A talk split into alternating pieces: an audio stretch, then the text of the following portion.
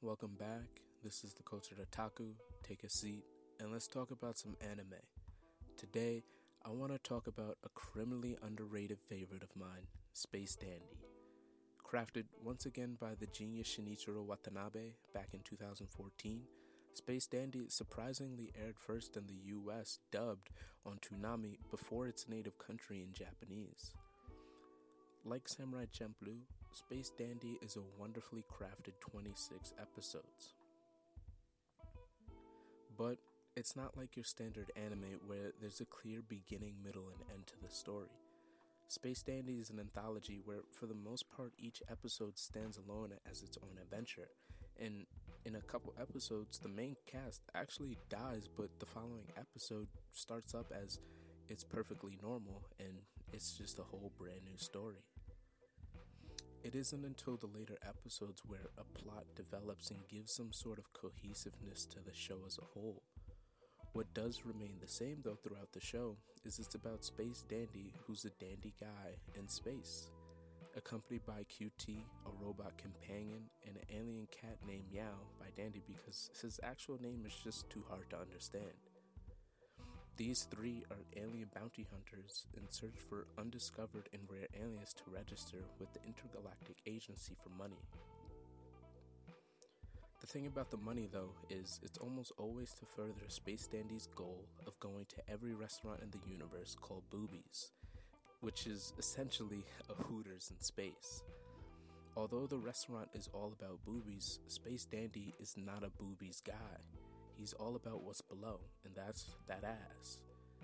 Now, in the first episode, you know, within like the first five minutes, he makes his stance very passionate and clear that too many fools are distracted by up above, which is boobies, when it's all about that ass.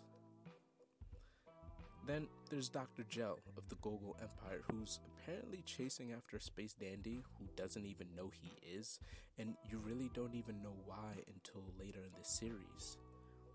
Space Dandy also has this interesting element to it that we don't see in anime too often. There's an omniscient narrator that actually plays into the story, as well as Space Dandy in the cast breaking the fourth wall on occasion. Now, when it comes to the comedy, Space Dandy is something that does rely on comedy at times, you know, and it does it well. It's not really your standard Japanese humor base, though. I feel it pulls a lot on American comedy and distances itself from generic moments seen all too much in isekai. Like one moment, um, when you're first introduced to Dr. Gel, you see his spaceship, and his spaceship is a head, the head, not a head, the head of the Statue of Liberty with a gag ball in its mouth. Like, yo, some of those moments are just like, am I really seeing this? The Statue of Liberty head has a gag ball in its mouth. Like, yo, what is this man thinking? And you know, just simple other moments that's really reminiscent of American comedy, and it just, it really, it hit home. It's a lot more relatable, I feel, than you generally see in Japanese comedy related animes.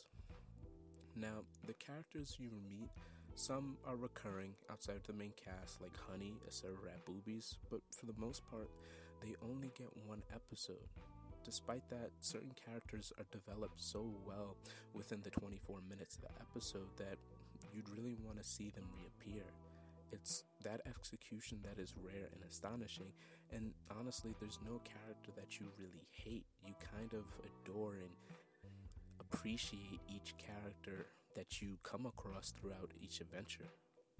Now, Space Dandy, his personality matches his looks. You know, he's got this slick black pompadour.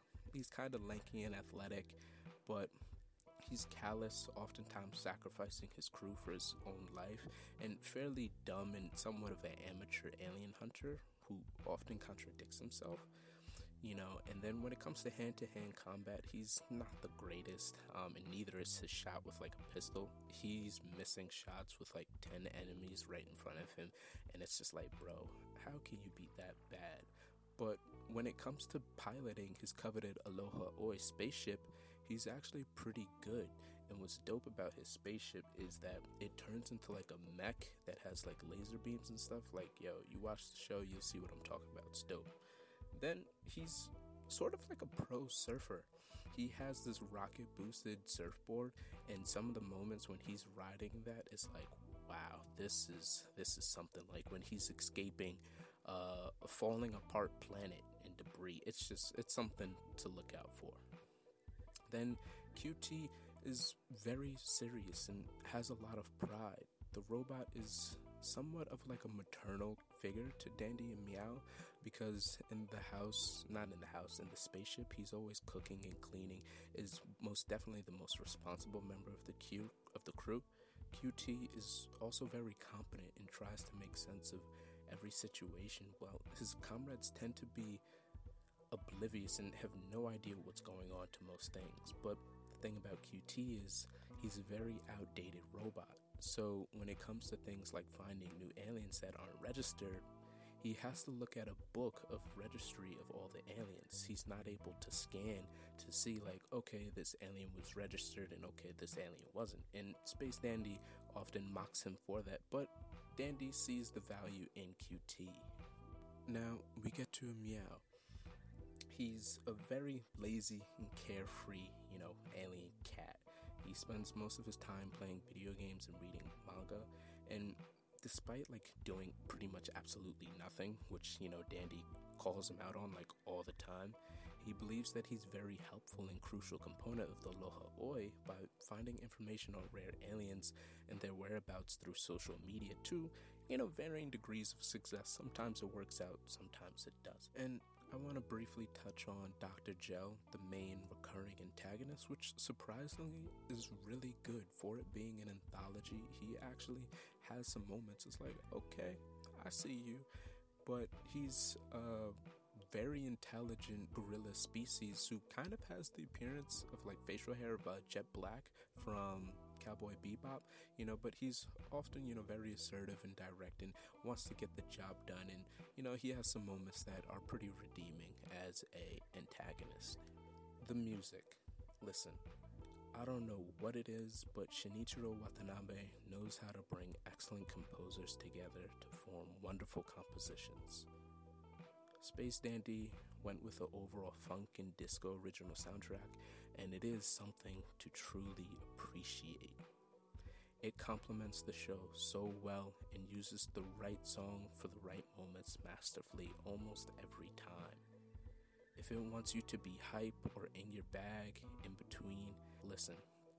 It will do it. If you listen to my episode on Samurai Champloo and the part about its soundtrack, Space Dandy comes close. I'm not gonna say to the exact level and the impact that Samurai Champloo's soundtrack had, but it's definitely something to notice. Now, the animation for Space Dandy is something to behold. It's one of the most pretty and downright just like action fluid animes I've seen. Its motion is very realistic, and it seems like they took no shortcuts when they were actually giving the characters human like movement patterns. It was done very clean and I feel methodically. You know, it's this kind of show that you would kind of want to watch when you're drunk or high as shit. Like, it'll have you leaning in awe of the style, techniques, and color choice and animation. You know, even sober, it has its moments that have you like, holy shit, this is absolutely amazing. So it's like the perfect show to put on if you're with friends smoking or drinking to have a fun night. And not to say that this isn't a decent enough anime to watch, you know, if you're just trying to kill some time, you know, and you want to pay attention to it enough. Like I said, with it being an anthology, the story to a certain extent doesn't matter until I would say the later part of the series, but hey, listen, you pay attention, you'd be surprised at some of the moments that it develops as an overall show. It's a pretty good anime overall. You know, I would definitely recommend it. Like I said, with it being 26 episodes, it's a pretty clean and easy watch. You can get that over with in like a weekend and a little bit extra. You know, you watch five episodes a day, let's say, that's like an hour and a half. You do that three weeks, so yeah, not a weekend. In a couple weeks, hey, you're done and you can move on, you know? Now, out of like 10, I'd give Space Dandy maybe an 8.5. You know, I really enjoyed it, but to a certain extent, I kind of wish there was more to it, and that can possibly be a fault for some people, but for other people, it could be a benefit. For me, I kind of felt like it was a fault. Like, I wish there was more. I feel like there was a lot of potential for Space Dandy, but it didn't capitalize on it. And listen, that's perfectly okay. An 8.5 out of 10 is still a great score. Highly recommend you watch Space Dandy. So, share this podcast with your friends and family. Follow me on Instagram at culture taku underscore. And I'm gonna just let the music play. So until next time, I'll catch y'all later. This is the Culture Otaku. Peace.